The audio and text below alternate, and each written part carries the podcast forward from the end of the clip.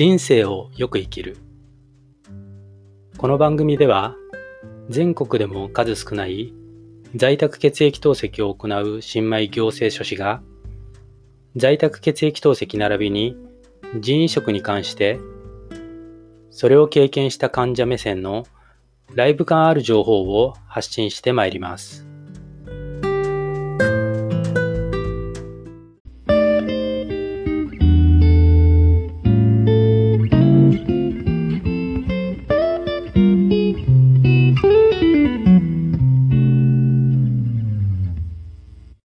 さん、こんにちは、こんばんは。おはようございます。人生をよく生きる。本日は2020年11月の18日、水曜日になります。今日はですね、在宅血液透析において、透析を開始する前に、気分不快だったり、この体調不良があったときに、そのまま血液透析をやるかどうかのその判断ですね、えー、そのあたりの話を、えー、私の経験を踏まえてお話ししようかと思ってます。というのも、もうちょうど昨日ですね、まさに体調不良がありまして、まあ、今年に入ってなんですけど、なんでしょうね、体の疲労が胃腸に現れるようになってきたんですかね。まあ、これ年なのかなのかわかんないですけど、で、症状として発熱はないんですけど、胃がむかつきがあって、で、膨満感っていうんですかね、お腹が張ったような感じで、まあ、ゲップが出るわっていう、そういう症状ですね。いや、そういった中で、まあ、これはもう一例ですけど、うん、こうやっていうふうに、あの、在宅血液透析において血液透析前に気分不快があったときに、うん、その日は透析をやろうか、あまたは今日やめちゃおうかっていう判断っていうのは、非常に迷うところですよね。あの、在宅血液透析をやられてる方、皆さん、えーそういう場面に出くわしたことあるかと思うんですけれども、まあ、もちろんね、あの、在宅血液透析の管理医療施設っていうのは24時間問い合わせに対応してくれる体制にはありますけど、まあ私自身在宅血液透析を導入してまあ8年弱になると、まあ何度も申し上げてるんですが、あの、まあ、この程度の症状だったら、あの、主治医の判断が必要か否か、あまあ、ここは自分で判断できるかなっていうような判別がね、多少できるようにはなってると思ってるんです。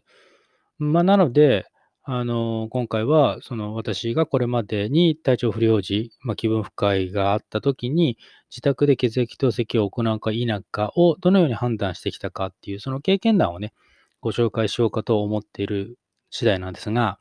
で、ここでご注意なんですけれども、まあ、前提としてね、あの在宅血液透析において、体調に異変を感じたら、都度主治医に確認相談するっていうのが定石だとは思います。これは間違いないところですので、あの、判断にね、少しでも迷いが生じているのであれば、必ず、必ず主治医にご相談はしてください。まあ、これは注意事項として最初に申し上げたいと思います。で、まずは、血液透析を行うべきではないと思われる体調不良。で、これは私の経験則、経験談となりますけれども、ここの話を始めていきますね。在宅血液透析導入から8年弱の間に、まあ、これは、まあ、ブログでも、このポッドキャストでもお話したかと思うんですけど、実は一度だけ39度を超す高熱下で、在宅で血液透析を行ったことというのがあります。で、これに関しては、えー、まあ、細かく、えー、記述したブログがありますので、まあ、これは URL 貼っておきますので、もしご興味のある方は覗いていただきたいと思うんですけれども、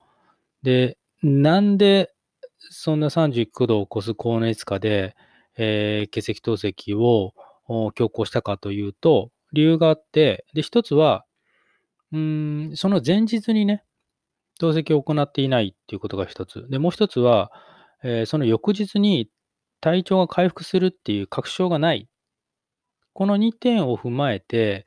えー、結果的にね、2時間という短時間ではありましたけれども、血液透析を行いました。まあもちろんその、事前にね、主治医には電話をして、えー、ご相談をした結果ではありますけれども、まあやはりね、高熱、39度を超すような高熱下で、意識が朦朧とした中で自己選手をしたあーやはり手元が狂って3度ほど選手ミスしましたね。で、自分の感覚としては、体がやっぱしんどいのでね、なんでしょうね、差し急いじゃったっていう印象がありましたね。うん、あの時の透析の2時間、とても長く感じました。気を失うのが怖いのでね、眠るわけにもいかないですし、息は怠惰だし、体中はほてるし、頭はぼーっとするわっていうことで、非常に苦しかった思いがあります。で、やはり当時を振り返ってみてね、39度を超すような高熱下では、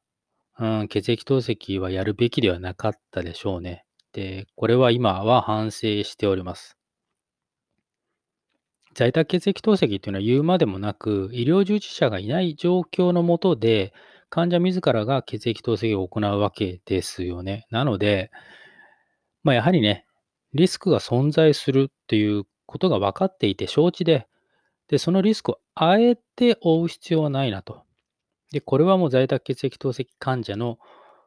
まあ、いわば原理原則だと私は思っています。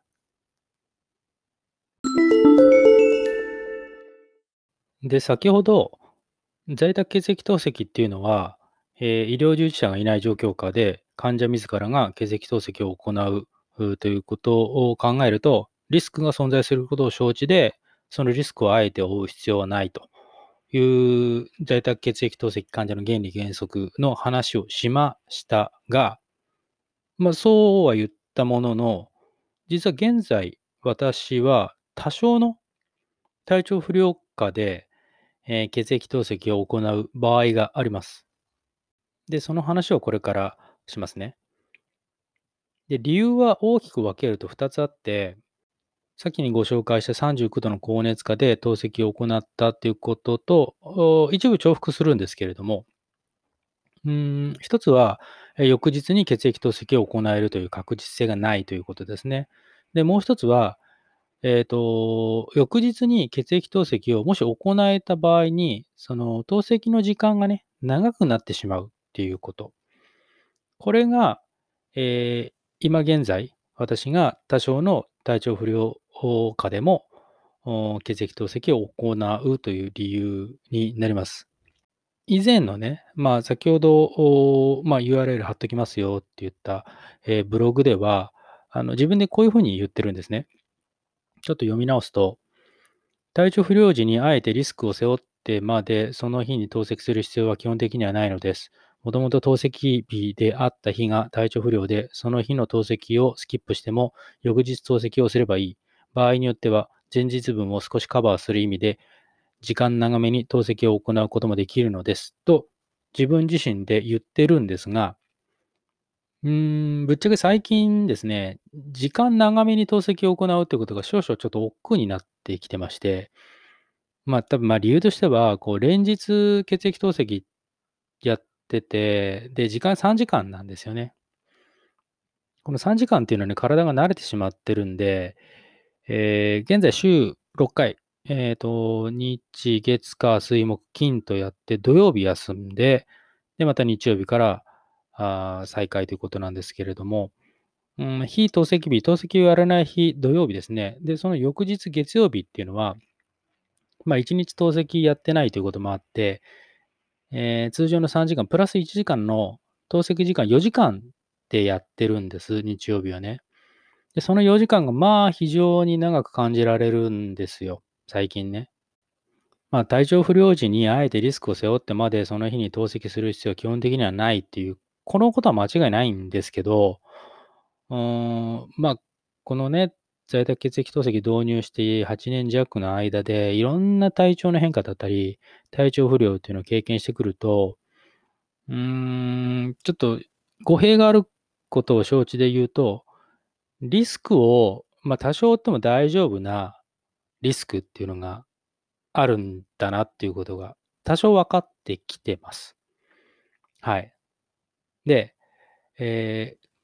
こんなような発想になった、こういうふうに思えるようになった背景っていうのは実はあって、で、それは何かというと、えー、これは、まあ、ブログでもね、えー以前記事にしているので、えーぜひ、え参考に参照していただきたいと思っているんですけれども、日本透析学会雑誌、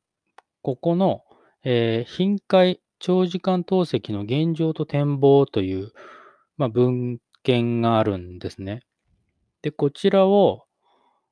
まあ、専門家向けなのでね、あの素人がわかる範囲ですけれども、こちらを読んで勉強をしたということがあ背景にあります。この文献、頻回長時間透析の現状と展望の内容をちょっと一部引用させてくださいね。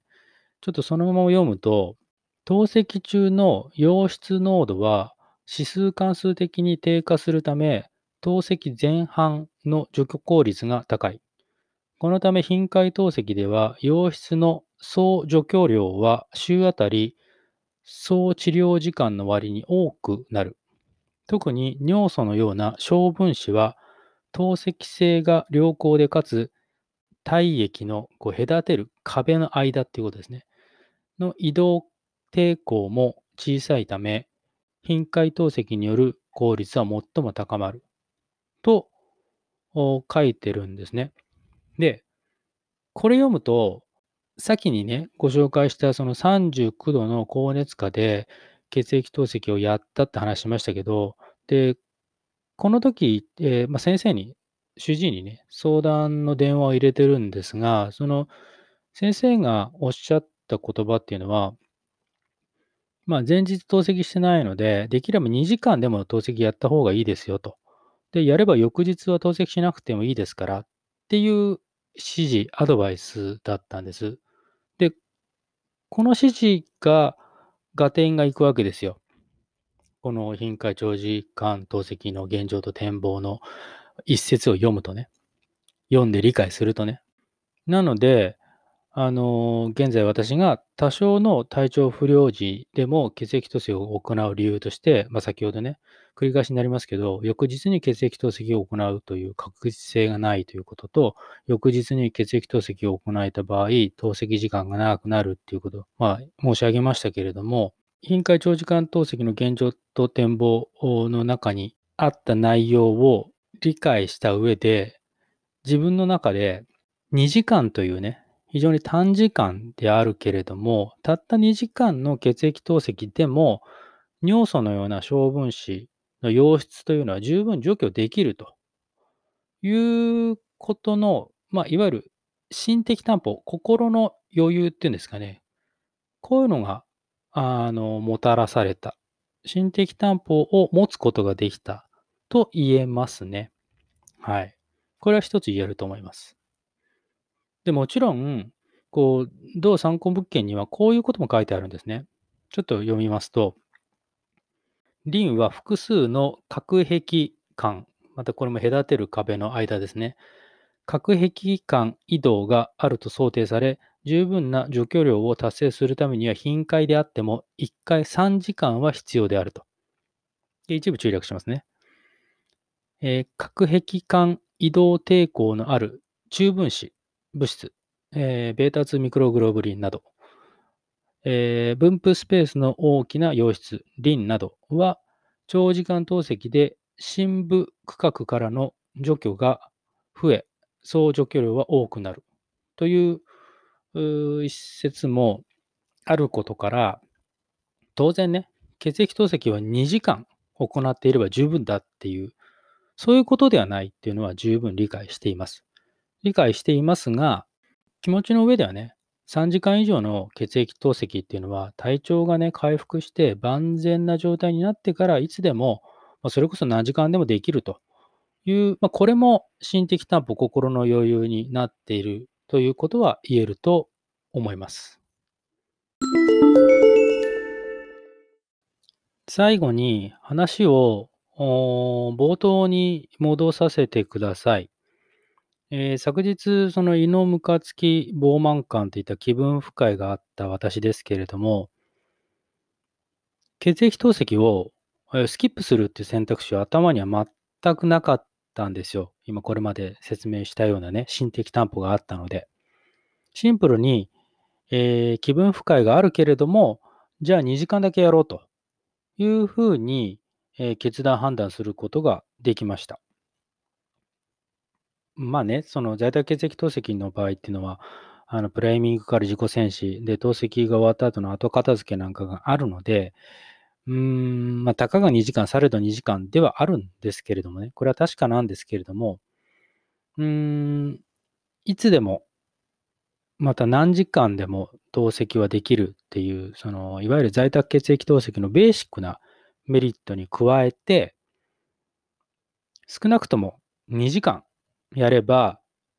まあ、言うなれば、キューバはしのげると。少なくとも2時間やればキューバはしのげるっていう心的担保を持てている、現在ね。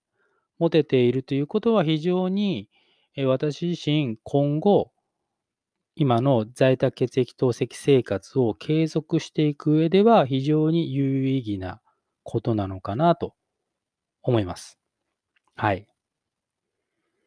で、最後、ごめんなさい。重ねて重ねてのご注意です。あのー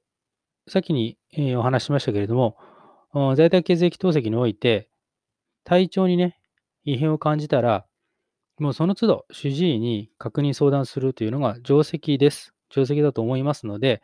判断に少しでも迷いが生じた場合は、生じているのであれば、必ず主治医にご相談をしてください。ごめんなさい。最後に、えーくどくど申し上げましたけれども、これは重ねての注意でお願いいたします。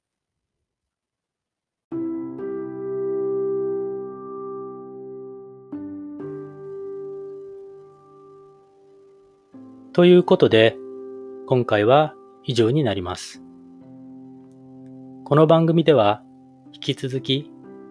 在宅血液透析並びに人員食に関する患者目線での情報を発信してまいります。ブログ、人生をよく生きるも解説しておりますので、そちらもご覧いただければ幸いです。URL は https コロンスラッシュスラッシュキングダイ2020 blog.com です。それではまたお会いしましょう。ご視聴ありがとうございました。